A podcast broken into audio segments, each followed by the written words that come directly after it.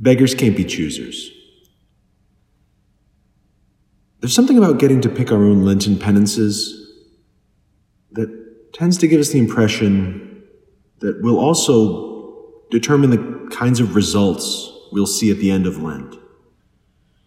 But in truth, that's not the case. In truth, we're, we're all beggars before God. And that's a good thing. We see this going on in the gospel today. There's this royal official who comes to Jesus and begs him to come down to Capernaum and heal his ill son.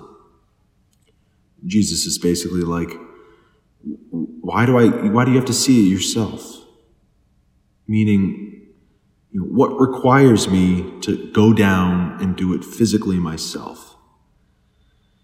Instead, he tells the official to go down back home and he just gives him the assurance your son will live.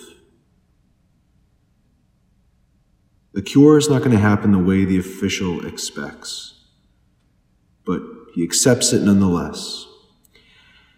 And as he's traveling, it's the next day, his servant meets him on the road, and that servant reports the good news that indeed the previous day his son was healed, and it happened at exactly the hour the official was speaking with Jesus.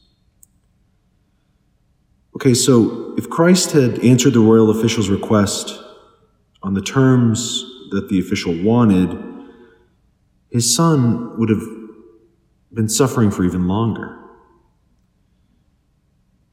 But instead, he accepted it on the Lord's terms and got something even better than he had asked for.